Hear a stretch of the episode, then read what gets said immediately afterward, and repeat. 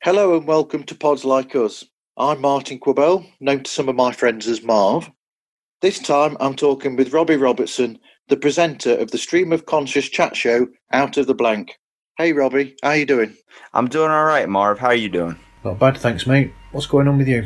Well, first of all, I want to say thank you for having me on the show. And you said Stream of Consciousness. I'm immediately thinking that's a way better podcast name than what I have. I think yours is a great title. I think it fits it perfectly because it's just coming from your show seems to be about you'll just come up with something off the top of your head because it's just out of the blank. It's out of that ether. Yeah, surprisingly, that's a good thing I was going to ask was what was the first thing that came to your mind? If that's what came to your mind, then you call it the perfect representation of what the show is supposed to be called. But most people are like, is it a thing about starter pistols, like the blank starter pistols? I'm like, I've never heard that one before, but I want you to think of it like when you're sitting at home watching TV and that static comes on the TV and it's just nothing. That's what I want it to be like, where it's like, where's it going to pop up next? Am I going to get an infomercial for a sham wow, or is it going to lead me back to the show I am sitting here to enjoy? That's great. Yeah, like I said, that's how it comes across to me personally, and I'm sure that a lot of people see it that way as well. I'm hoping. I'm hoping so. So how were you introduced to the world of podcasting in the first place?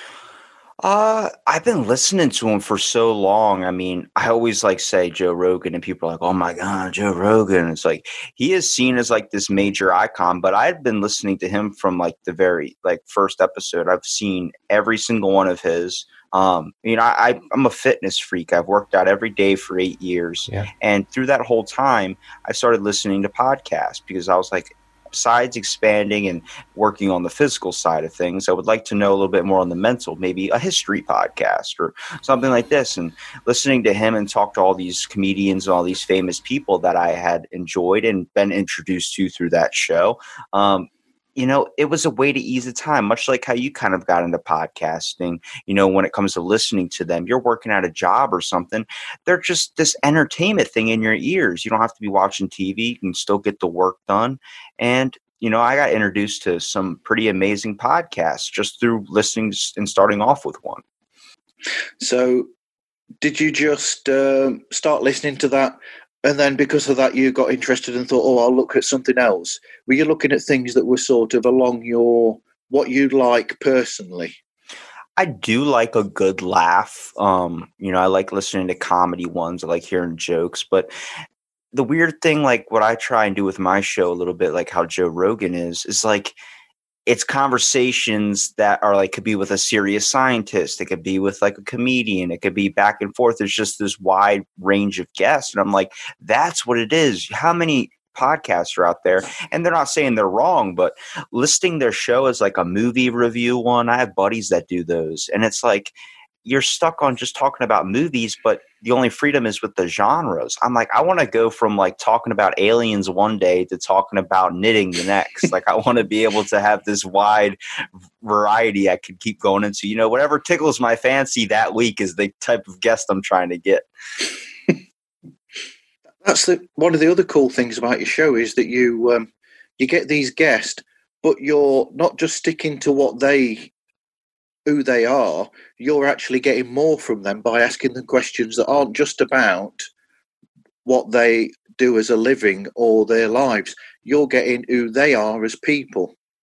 Yeah, I mean, what's interesting is like, I remember I messaged you a long time ago to get you on the show as a guest. You're like, sorry, man, I'm busy. But then every month or so, I would see you post something that would tag me. And I'm like, well, hey, he's listening to the podcast. I'm like, at least he hasn't forgotten about me. And I kept messaging you like, hey, man, like, you ever want to come on? You're like, yeah, when I get time and I'm not working so much. I'm like, all right, well, always know that hour's there. Like, that is what I think it's really about is the whole thing is taking an hour to be able to have that conversation with someone. I mean, much like how we're doing now, yeah, we're being recorded and it's like that kind of is always lingering there, but you end up forgetting about it. Then you get into this wild conversation where Marv, you could tell me you're a Martian from outer space. And I'd be like, what? Wait a minute. You're from outer space. I'm like, what kind of sandwich do you like? And then it just goes into this whole rabbit hole of fun and engaging conversation. I think that's really needed in the world.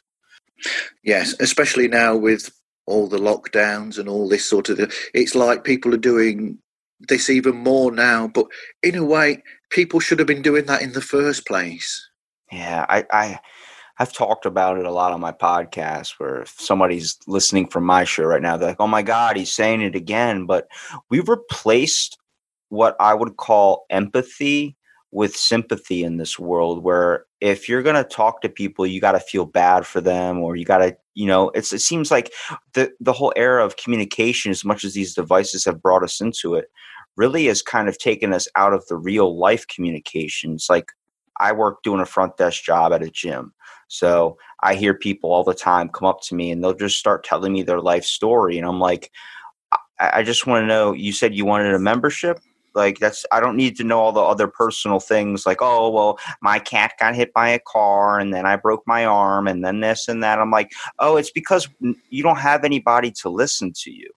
We're walking around and everybody's too afraid to strike up a conversation with someone. And if we do, it's in one of those fake chats. Like, it's like a autopilot response, like, hey, how's your day? And then you keep on walking. I won't even respond to you.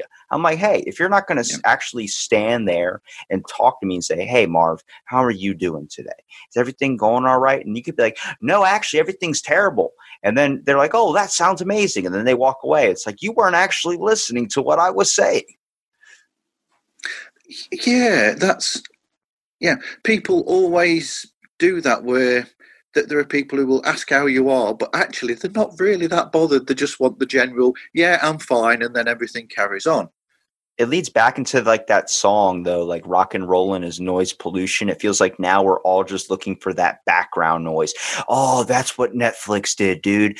Us watching Netflix and just having it on in the background while we're doing something. Now we've turned that with people in conversation, where it's like, we just want to hear the noises and not listen to what the words are being said. Hey man, that's a cool call out there, that AC/DC top song. But yeah, you find, I've done it before where I've just generally, I like to talk to people when I go out to places, and you'll find sometimes that when you just say to somebody, you know, if you walk past someone and say, hey, you know, man, cool T-shirt or whatever, just to strike a conversation, it's strange because you can have people that will quite easily just go from that and carry on talking, and it will lead to something. Or there'll be some people who just look at you and just go, huh, like that, and they walk off and ignore you completely. I had, I guess it kind of around the time I first started, when I was really podcasting, when I first started it up, like my 10th episode, her name was Dawn Shockley. And she was this like small little housekeeper, kind of like biker chick tattoos. But we worked, you know, at a hotel together. So she would always like treat me like, you know, I was her son basically. And, I kept talking to her. And after a while she goes, well, I used to be a professional arm wrestler. I was like, what? She's like, yeah, I won many women's championships. I was like, hang on a second. I did not know that this was an actual thing. This is like what you ask a kid what they want to be when they grow up, and they toss out like astronaut or professional arm wrestling champ. Like, okay, all right. And I started talking to her. I was like, so wait, how did this all go? And then eventually I went to her house a good hour and a half away from where I live. And, you know, we're sitting there in person. Like, that's how I used to do the podcast before Zoom and everything, was the first 90 were in person. And we're sitting there and she's wearing a Sacagawea shirt, smoking a cigarette with her teeth out. And she's telling me how she used to train just one side of her body. And like, she would just go and take down all these people in these women's wrestling championships with arm wrestling. And I was like, oh my God, like this is a whole side that I never even knew that existed in the world, like professional arm wrestling. And then that's actually a pretty competitive sport. I mean, I thought they just had that on the film. What's that film with Sylvester Stallone? Oh, Over the Top. I thought it was just a made up thing. I didn't know they had real arm wrestling competitions. Just look up on the hashtag on Instagram, pro arm wrestling. You're going to see some people with one really jacked arm and then one really small arm. And they're perfectly happy with that. There we go. Everybody that's listening is going to be looking up Google now. Dear me. Anyway, the turnaround for your show is amazing. You release an episode every single day. How do you go about putting the show actually together and then getting the shows ready for putting out daily and keeping that going. Surprisingly, like when I told you I post every day, you were like, that's amazing. Like, how do you do that? A lot of people in the podcast industry aren't a fan of that only because of the fact they think that's like, you're not taking any time into the craft. And it's like kind of seen as whoring around in podcasting if you're doing an episode every day. But I'm like, it's so easy to have a conversation. If you have an hour, everybody has an hour. There's so many countless hours probably in your day where you're just sitting on your phone swiping for no reason. So I'm like, if we just, you know, on my day off, I'll record 10, 15 podcasts starting at 1 o'clock in the morning and won't end till like, you know, 5, 6 in the afternoon. There's people in Australia up. I got people to talk to. And it's like after a conversation, you feel charged. You feel ready to go and take on the day. You feel like you can take on anything. And I've had some where it's like felt like I was going through quicksand where I'm like, what's happening to me? You're killing me. But it's like, it's because you're not there. It's more like sometimes you feel like you're obligated to do something. Like it happens with famous celebrities and stuff. They feel like, oh, they're only here for this amount of time. Like, oh, I'll give you about 35 minutes. It's like, no, the show's an hour. It's like, no, but I only have 35 minutes. I'm like, then don't do the show. It's just how it is. It's about taking the time to have that conversation, to have that, you know, that talk and see where it goes, never knowing where it's going to go. I could bring up something. You could say something that sparks something in my head. And next thing you know, it leads into this random rabbit hole. And as much as like you're getting into podcasting now, you're going to find the flow of the show. My first episode was me and my buddy, and we were trying to figure out where it's going to go. We were just talking about best places to take a poop. Like he does HVAC. I worked in a hotel. I made it a mission in that 3 years I worked at a hotel to poop in every single toilet, in every single room, on every single floor. It took a while, but I did it. And he would just talk about like people walking in when he's fixing an AC unit and, you know, he has to spray Febreze to cover up the smell of what he just did in their bathroom. And it was like hearing how I started off at the first and then starting to see how it's grown and flown into something. Like I don't listen to my own podcast. I don't really edit either. The only time I ever edit is if somebody, I've had people that have severe social anxiety or just they stutter, they do something where it's like a big 5-minute pause. I've edited down a 2.5-hour podcast to 45 minutes, taking out every single one of his pauses because I've had people message me say they don't feel comfortable about it being posted. And I'm like, why is that? They say, because I stutter, I do this, I do that. I said, I would never make you look bad. I would never, ever do that. That's not the point of my show. And I know it comes off like that. If I send you a DM, it comes off as, oh, what does this person want? Did I post something that gets them mad, gets them triggered? And that's just how we've gone as a society. Everything's an attack now. And I said, no, I just want to talk to you and understand. I'm open-minded. I've had flat earthers. I've had Scientologists on. I've had so many people on where I might not agree, but I want to hear what their perspective is because that's what the world kind of needs is that open-mindedness. And eventually, after editing down those podcasts and stuff, I sent it to them and I said, I will send it to you first before I post it. Send it to them. They gave me this heartfelt paragraph of how amazing it was and thank you so much and all this type of stuff. And I'm like, that's why I do it.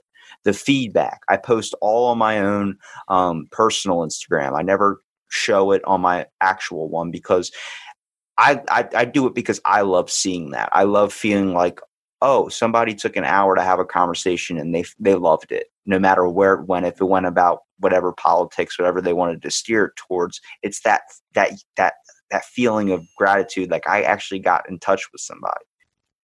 But at the same time, when you're doing that, people have always got these things inside them and you're actually getting that out of them at the same time. Yeah. I know you, when you were mentioning, like, is that like a skill to learn? It's more of, for me, I guess it comes naturally. I mean, I've always just been like this, which I always kind of hold to, like, I guess a high degree is the fact of you can never say I'm a good person and you can never say I'm a bad person. You could just say I'm Robbie because you never know where the conversation's going to go with me. I've been told that my whole entire life with how random I've been. And I hold that to a high standard because I like that I can hit you with something where you're like, what? And then I had a woman that I worked with at the hotel.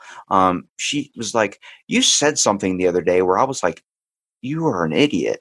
But then I'm driving home after this long day, and as I'm driving and seeing the sun kind of go down, I thought about what you said, and it just made me laugh so hard. It made me forget the whole entire day, which was amazing. And I was like, that's what I want. That's what I want to be able to do, is make sure you can get a chuckle. You know, they're having this person come on that can be my episodes can go from super serious to super fun, depending on whichever way you want to take it. When it comes to mental health, I get really serious about that because it is a major issue with me suffering from severe depression myself. I would never want anybody to have that. But, you know, if somebody wants to come on and talk about, you know, a certain thing or animation, comics, conspiracies, I'm more than happy to jump down that rabbit hole and tell you how Papa John's is a cult leader. I'm telling you, that guy is something, there's something wrong with them. I actually remember one of your episodes where you were talking about mental health, and I actually did post specifically about it on my social networks because I thought it went to the subject in such a good way. It came across so well, and I thought that more people needed to listen to that because it's still something that very few people understand properly. But because of the conversation that you had, I thought it put it over in a way where it would make people understand the subject a lot better. Yeah, I mean, you got to look at the world, Marv.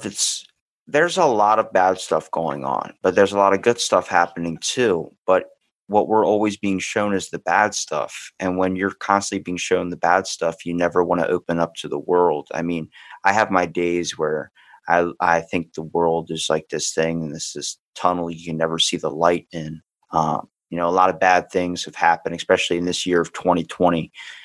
Much like for everybody, but I had some serious major stuff happen, and it sucks because the world is an amazing place, and depression is something that is hitting us pretty freaking hard. It's like a runaway train that has no brakes.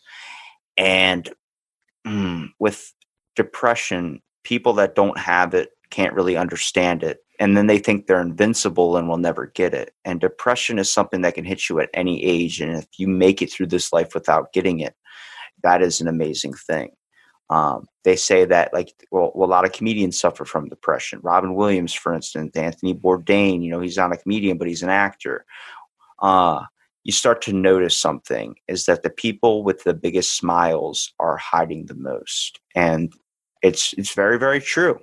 I feel like a lot of people that they seem okay on the outside, they're not really. And it's something I think that a lot of people need to start realizing when we post something on Twitter, when we post something on social media, is that you need to be more positive in the way you talk to people.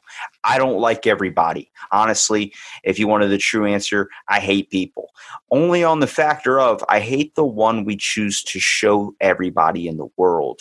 That's not us. That's this fake thing that we're either too afraid to show emotion or we're just too busy in our own heads to care about somebody else. I want to get down to the nitty gritty, the one-on-one conversation, which is you as a person. I want to know who you are, what you're about, what you're thinking of. What do you want to talk about? That's the one I'm interested in. That's the people I love, not this one that's like, how's your day going, Jim?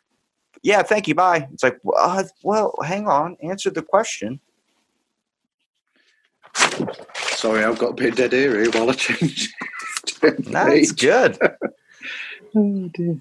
I feel like I've stumped you. I have a question for you, Marv. If you were on death row and they asked you to have anything, what would the dinner be? Would that be a dessert, or would you have more I don't know. For me, I haven't had Ben and Jerry's ice cream in forever. I love Ben and Jerry's. Oh, I love ice cream. We had some Argandos salted caramel ice cream last night with vanilla in it. That was so lovely. It was just, yeah.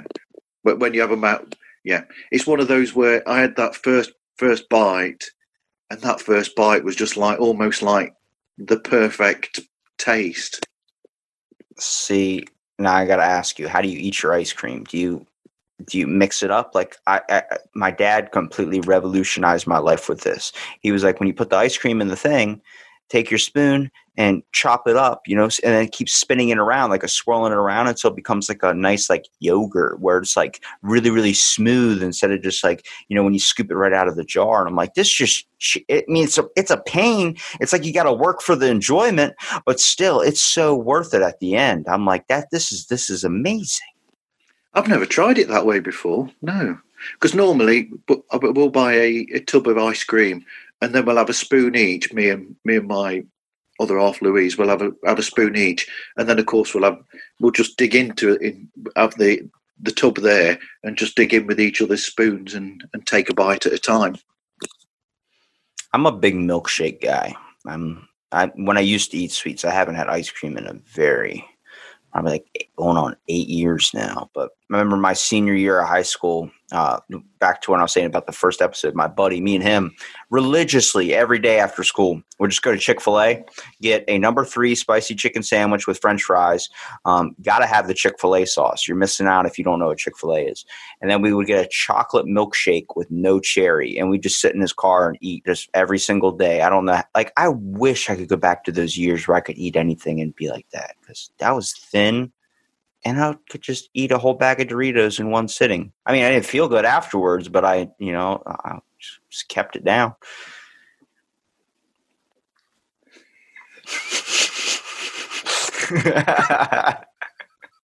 I'm just saying. I'm like, first off, if I was going to pick something, like if you're going to tell me that this was going to be my last meal I'm going to have, I never didn't have pie until I was in my 20s.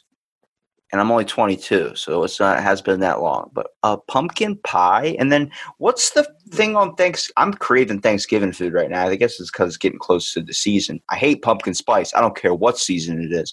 But like a pumpkin pie, dude, there's nothing beats that. Like, I don't know. I can't believe I spent 20 years not taking that first chance to have a piece of pumpkin pie. I've only ever had pumpkin pie once because of being in the UK, and we don't, you know. But I've had it before, and it's so lovely, especially with those pecans on there as well. Yeah, I think it's around dinner time. People are listening, just so they know it's around dinner time for us. This is why we're thinking of food right now. Yeah, it's true. What made you decide to really get into listening to podcasts and stuff? And besides me and sending you an invite to be on a podcast, is that how you started listening to mine? Yes, I'll be honest. I got a message from you, or you started following me or something, and I thought, oh, I'll give that a listen. And now I'm listening a lot of the time to your show and all these other shows. But my history with podcast is a couple of friends of mine, they had a radio show. And I used to go on there back when I was a musician in bands. I used to go on there and occasionally do the odd bit on their show where I'd advertise what gigs were going on and that locally for that local radio station. And then they left there and they started doing their own podcast all about punk music and alternative. So I kept listening to their show. And then somebody said to me, or you need to listen to this show, you'll like it, because they know that I like films in general. I like to talk about films. I have a natural thing where if I go to the cinema with a friend or something, you'll go and watch a film and then you just end up talking to death about that film for so long if it grabs you. And they said, oh, you're going to like this one. So I started listening to something called Film Sack. And from then, I've just sort of like gradually thought about things that I'm interested in, like the Beatles, music in general, and it's just built up from there. Yeah, it's better to talk after the film than during the film. I hate those types of people. Yeah, so do I. When you're watching a film and then somebody in front of you starts talking loudly, then it takes you away from that, because it just needs to be you and that film when you're in the cinema. I don't know what it is, but every time I go to a movie theater, I always get a crying baby inside the theater, except one time where I honestly was expecting it to happen.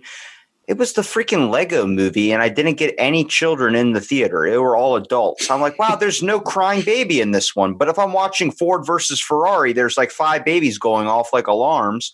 And every time I always get a broken recliner, but my buddy always takes me in and he yells at me because I'll call people out if they're talking on a cell phone or if they're doing something. I'm like, hey, dude, we're watching a movie, man. What are you doing? Take it outside. Nobody wants to hear your conversation. And he's like, dude, sit down. I'm like, no.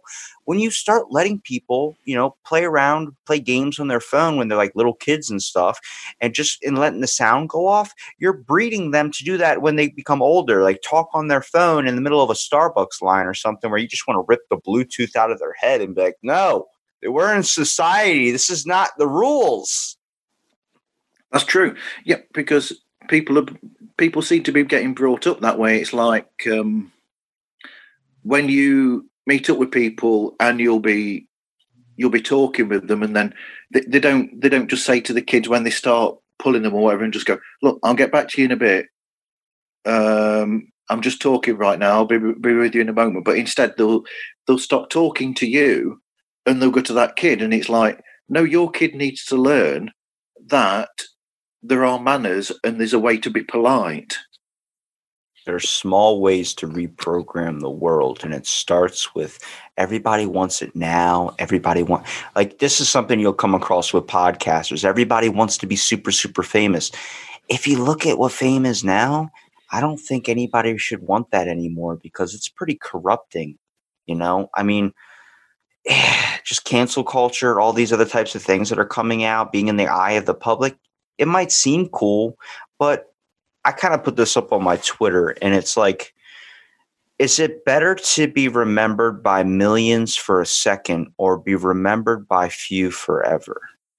I'd rather be remembered by a few people forever than be remembered by everyone for a split second, because that's not going to mean anything. I think we're all chasing this thing in society and in this world today, even me at times, which I have a huge ego issue. I always tell people, like, don't give me a compliment or anything, and I'll dismiss it and say, no, because it feeds the ego. And I feel like once you start letting that happen, I have an ego issue. I know what it is. So I make sure I beat it down to a part where I'm like, I'm not that important. I'm not that special. The fact that you want me on your show right now is boggling my mind of why anybody would want to interview me out of anything. And that's why I try and turn it into conversations, because it's like Bill Gates, for instance. He has, and everybody thinks he's the devil right now. I don't know why.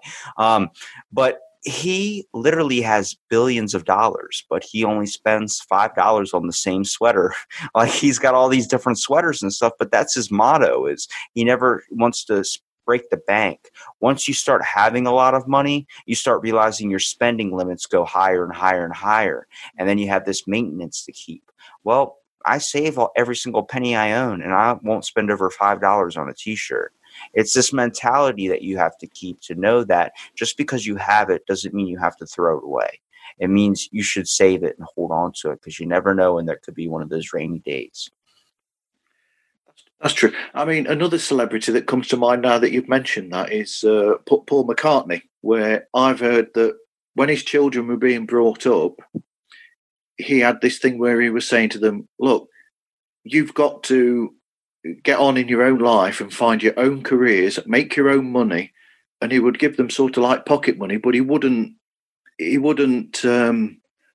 overdo it by giving them everything that they wanted, because he was sort of saying to them, look, I've got to get where I am the way that I did with what I've got. You've got to find what's special about you so that you can get on with your life without having to fall back on that. And I think that's a good way to do things. You're a big fan of the Beatles, aren't you? Yes, I am. Yes.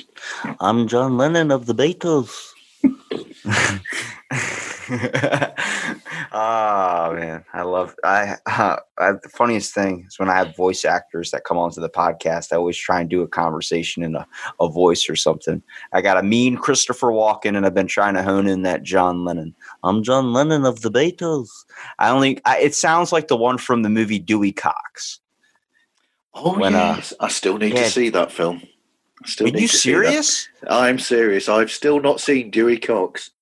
That movie is the best, like, Johnny Cash parody I've ever seen. Yes, and the actual Johnny Cash film that it's sort of named after that is a really good film itself. Johnny Cash is my hero, only because there's a picture of him eating a cake high in his bushes, just sitting on the floor in the middle of his driveway, just eating a cake high as hell. You could, oh, dear, you could just imagine it, can't you? Johnny Cash and Willie Nelson with them for an hour, just there. It'd be like, what would that hour be like?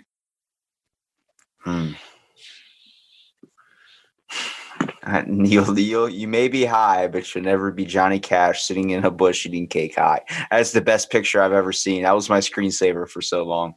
What would you say your biggest heroes are in your life?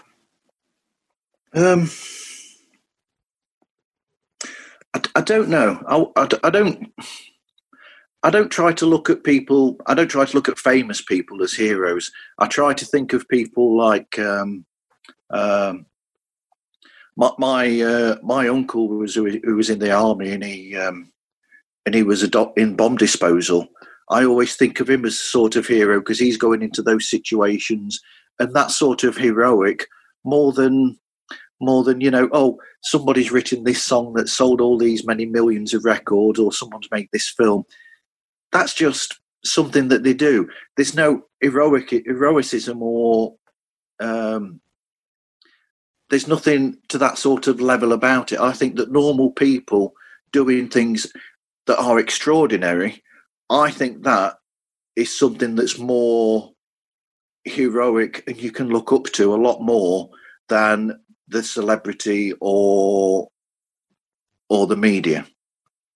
That's my answer too. I think what happened was at one point, at least when I was a kid, you were meant to idol superheroes, all these types of beings that were like obviously going to be impossible for a human to be able to be, but it was like a good, you know, goal of like, this is the goal. You're not really ever going to get there, but it's going to keep you climbing to the top and trying to pursue that. Because I think obtainable goals are good, but then setting something for yourself where it's like, it's always going to keep me working. It's, oh yeah, the Iron Man shirt. I love that. But when you're chasing after a goal and never truly like, you know, like I try and set things for myself where I'm like, it's never going to keep me complacent. Like if even once I obtain it, then it's like, what's the next thing? That's cool and all, but then you feel like you can slack. So many people get to a level that they're comfortable with and they just stay complacent. It's like being in a job for 30 years. Next thing you know, a pandemic hits and you're out of the job. 30 years down the drain for nothing. You become complacent and you forget what your dreams are. So looking up to celebrities is everybody's kind of problem. What's going on too is like, you're idolizing people that have flaws, that show the best side of them through social media. And you get upset when you find out they're not who they or who you thought they were. It's like they're people. People make mistakes. The government makes mistakes. The world, everything. It's going to make mistakes. You're putting too much faith in something and expecting it to have every single answer for you. You got to find those on your own. You got to sort through everything. I try and stay open-minded because I don't know what's the end. What's at the end? Is there a God? Is there what? I don't know. I think the hardest thing that I see happen with people is they take this immediate either this is how I think and I'm not going to listen to you, or they don't ever want to hear the other side of things. I actually got my ordained minister's license under the United Church of Bacon.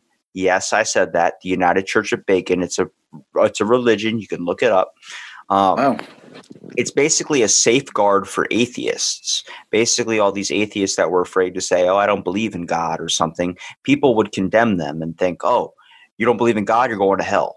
Well, they say, I'm under the Church of Bacon. You're like, what, do you pray to a bacon god? No, it's just a title. So people don't go super far into your religion and say, oh, you're going to hell for not believing in anything. And understanding that and then really diving down the road of parody religions, I was like, this means something. And I remember walking on my boardwalk, which is like this town attraction of like carnival games and stuff. And there was a few Jehovah's Witnesses that were just shouting at people that were walking by saying, you're going to hell if you don't believe in the Lord and Savior Jesus Christ. And I was like, I'm not religious. So I took my headphones out and I'm like, why are you saying that to people? And they're like, well, you got to learn to, you know, find your faith and all these types of things. And I was like, but there are people out there that don't believe in that. And there are people that have their own experiences where they've kind of grown up in life. And they're like, well, those people are wrong. And I'm like, okay. So then I got my certificate. I went to my Maryland courthouse and I paid $45 and wasted an hour and a half of my time trying to convince the judge to stamp it saying it was authentic. And she ended up doing so because I was like, there's nothing in your rule book that says I can't be a minister under the Church of Bacon. So don't hold your hands around me when you're in a park because I will marry you immediately. I don't care if it's your friend. I don't care if it's your cousin. You're getting married. You just hit on something there as well that I think is important. When you were talking about people looking up to celebrities, I think that is a problem with the world today where there are a lot of people in the world who will look online, they'll look in magazines and they'll see all this, but there's a fakeness to it all where these people think that they're looking at this and they're trying to compare themselves to what these people are that are in the media, in television and whatever, and in films. But what they don't realise is they've got an entire crew of people that work for them to get them to that, to look like that. And actually they have like artists that are photoshopping every picture that comes out or everything of them anyway. But that in itself, the media, by pushing that, is pushing... they're causing people to have anxiety issues over the way that they look, and that causes itself problems. It's creating a lot of body dysmorphia.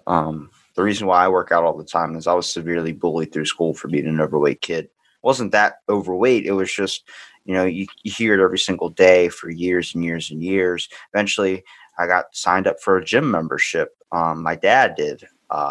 December 30th. My birthday is the 31st.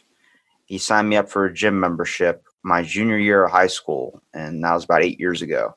And he was like, if you go for a month and you quit, just let me know so I could stop paying for it. And I kind of took it as like, I have to be consistent in this. And I kept doing it every single day and have not missed a day. I'll go when I'm feeling like crap. I need to show up. I need to be there. It's become a bit of an addiction. But like, I have a six pack, but I always wear big jackets so you can never tell. It's only because I've just been severely scarred with like this, you know, I never really could explain it to anybody until I had a transgender person on my podcast. And they were talking about how when they looked in the mirror, they didn't feel comfortable in the skin they were in. And I was like, that's how I feel. And it kind of opened up my eyes a little bit. And then I do the same thing with podcasting. When consistency, one every day. It's just the title. If I can make those standards, if I can do that, it might be amazing to some people. Yeah, I don't ever sleep. So with that time that I'm not sleeping, might as well talk to someone in China, talk to someone wherever it is in the middle of the day or whenever somebody is free, because I've gained more knowledge from doing this podcast. If you listen to my first episode to where I'm at now, for the good and the bad, it's definitely aged me beyond my years. And for the good is knowledge is power, but ignorance is bliss. I'll quickly point out to any listeners that when Robbie mentioned an Iron Man t-shirt, I'm wearing an Iron Man t-shirt because we can see each other while we're recording. I'm a bit of a Marvel fanatic. Read comics as a child. I think this discussion has actually been a really good introduction to what your show is all about. It's just talking, whatever comes to mind, you just talk and you're connecting with people. And I think that's a brilliant thing, Robbie. I think that's what the world kind of needs a little bit too. I mean, I don't know if you know the story of how the podcast even came about. No, go ahead. Yeah. I mean, after years of just working out every single day after high school and really just not having a social life at all. I don't drink, so I don't go out and party with my friends. I became like this guy that was in bed at like 8 p.m., slept for an hour, goes to the gym just twice a day, working, doing all this stuff, schoolwork and stuff. And I got a phone call in the middle of the night from a kid that I would literally just have 30 minutes a day at lunch with them. And that was it, just a simple chat like that. And I get a call at like 1 o'clock in the morning. I'm like, hello? And he goes, hey man, how you doing? And I'm like, okay, like I'm doing all right. What's going on, man? He goes, you know, you gave me this number like 5 years ago, and I always knew you're a true friend, man. Whenever you asked me how my day was going, you actually cared. And I said, yeah, because why would I ask you if I don't care? I don't want to sit there and listen. If I don't actually mean it, I wouldn't even ask her. Just, be quiet. And he goes, that's what's awesome about you is that I'm on my roof right now and I'm pretty drunk and I'm thinking about jumping. And after an hour of a deep discussion and talking him down from it, we started to realize we're in the same spot. Is like, you have all these expectations in your life kind of set upon you. You got to be this thing. You got to climb to the top. You got to be the next innovator. You got to be the next Kevin Hart or something. No, you need to find what you want to do, and whatever makes you feel like you're accomplishing it, do it. Don't feel like you're on autopilot 24/7. My grandfather talks about it like, man, 20 years of my life, I don't even really remember because I was just floating on by. And I was like, yeah, we're all just floating on by. And I think anytime you're not really putting, I guess, a foot in the direction you want to go, you're really wasting it. I mean, I'm not a motivational speaker. Honestly, I hate motivational speakers only on the factor of you're selling help to people. I give that out for free. If I say something and it resonates with you, run with it. I don't care. That's yours. I've given ideas to hot sauce makers. I've given ideas to whatever. Just because I'm not going to do it, you might as well profit off of it, right? And the reason I don't have a Patreon, the reason I don't – like if you buy any of my merch or whatever it is, I didn't even want merch. But I ended up creating it, and I made it so low to where you only pay to get it made. I don't make a dime off of it. It's all basically just – you just pay the place to ship you a T-shirt. And that's because I never ever – you'll see a podcast or something where you're listening, they'll be like, subscribe to our Patreon. It's going to be $5 here. Next thing you know, you get this content. I'll never do that because I would never charge anybody for my content. No. Only because at one point in my life, I thought nobody would ever want to hear me talk ever. And now I have people that are listening to me. And I'm like, that's what it is. I hate when people ask my analytics. I don't look at that stuff. I've denied my favorite band from being on my podcast because they asked, oh, what's your listening audience? If that's what you're about, man, I'm just letting you know I'm a fan. And if all you care about is the listening, then don't worry about it. And they said, well, we want to know. And I said, okay. And then I just didn't answer back to them. It's this thing of if you even have one person that listens to you, there you go. What are you complaining about that you don't have thousands and thousands of listeners? I could have started up ASMR and had 1 billion right off the back, but I didn't do it because I decided to do a podcast. I could have got paid for this. My parents work radio. They do the whole, you're listening to 93.5, and they do the whole voice thing. My dad's like, why are you doing a podcast? Why don't you just come on to my station and I'll give you a segment and you get paid and we'll get you guests. I'm like, no, because if you do that, then you're going to give me a list of things I have to be, and then I can't be myself. And I want to make this mine and see how far I can take it. I want to have pride in the steps that I've done to grow this show. And he goes, all right, well, if you ever want to get paid for doing the same exact thing, just let me know. I'm like, it'll never be the same exact thing because I could bring up poop anytime I want, and I can't do that on live radio. No. It's along similar lines to why I'm doing this podcast, really, is because not long ago, people keep saying to me, well, why do you keep listening to these shows, and what is it about them that interests you? And I just thought, do you know what I should do? I should just do a podcast where they can listen to it and they can find out why I'm listening to these shows and what the shows are all about, so that then they can go, well, actually, yeah, I'll give that a listen. So, yeah. I mean, you're not the first person like I've tried to, give a little bit of advice. I'm not the perfect guy. I don't know everything about podcasting, but I've had people that have been doing it for 11 years and people that have been doing it for like 7 or 4 years that have messaged me and asked me for tips. And I'm like, you've been doing it way longer than I have. But they're like, yeah, but you have way more episodes because you have more experience. I'm like, because it's like a muscle. You keep doing it. You end up fine tuning it. And next thing you know, it flows. Like I got it down to a science. If I edit, I got it down to a science, but I rarely edit.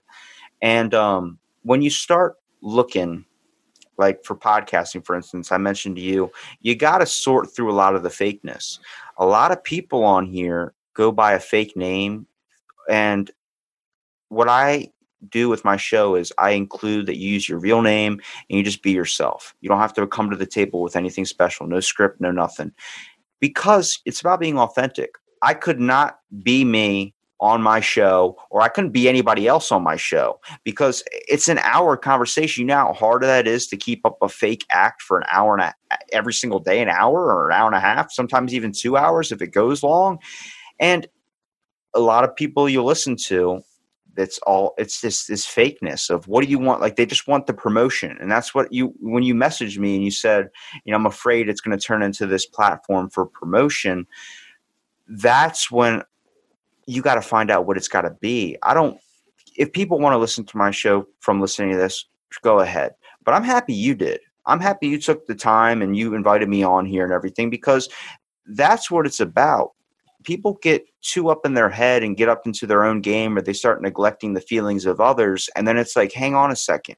And podcasting is much like the music business, much like the acting business. It's a competition. You're going to start finding that out. More episodes you release is that everybody's trying to take each other's followers and do all these types of things. And it's like, guys, there's a way to – I've started podcasts much like how yours is. I've given people the advice. I've watched so many of these people's shows grow, even sometimes surpass mine. Good. I'm happy because you found something that is – when I see you post something about it, you're lit up. You're happy. You feel like that's what I want to see. That's what means the most to me. I don't care about who's famous, who has a bigger show, whatever. I just want to see that you're good. You're loving what's going on. And that's what I try and promote. But I've invited so many podcasters onto the show. I've invited so many people. 9 times out of 10, people don't accept it because they're afraid it's a random DM. You don't know who this person is. You don't know what they're about. And nobody ever wants to go and do the research to find out what is this person about. Listen to the show. You know, it's just conversation is what I try and tell them. But surprisingly, that gets lost in, you know, the ether somewhere, or the blank, if you want to toss my own show name in there. I feel like slimy for even doing that. That's okay. So I will just point out then to listeners that what we are basically saying is I am talking to these people, having a conversation with them about their shows. And if it grabs your attention, fantastic. Go and listen to them. But if not, you know, there's other shows out there. All we're trying to do is just talk to each other and let each other know how we all are. And I can't think of what else to say there. But what about yourself, Robbie? What do you think? You know, can you expand on that? I think the main takeaway is there are people out there doing something that might resonate with you, and you might be able to pull something out of. And you don't have to pay $4.99 or listen to a Gary Vee seminar or TED Talk to be able to get that information. There's been podcasts that have helped me in dark times. Joe Rogan has a really good one, The Honeydew with Ryan Sickler. I always quote him. I've actually had a few of his friends on my podcast, comedians. That's an amazing thing. I was like, I can't believe I listened to you guys and I'm talking to you. But it's that little fanboy and, you know, oh my God, I got this guy on. But then it's funny because their thing originally was called The Crab Feast, and The Honeydew has kind of evolved into his own show, but it's all about highlighting the lowlights. It's all about talking about the bad times behind these famous people, like somebody that grew up in a bad life or had this happened or was involved in like a hit and run or something. And then they would just joke about it and kind of all those things that would make you be like, yeah, make you get really upset. They would crack jokes on it to the point you'd laugh at the pain and then you'd heal from it. And I think something like that, everyone has a show that they can resonate with that can help them get them through something, give them advice. Because more times than not, when you feel like you're the only one in the world that's experiencing what's going on in your life, there's someone out there who has been through it and they might have advice to give to you. And if you don't listen, you'll never know. That is brilliant. Okay.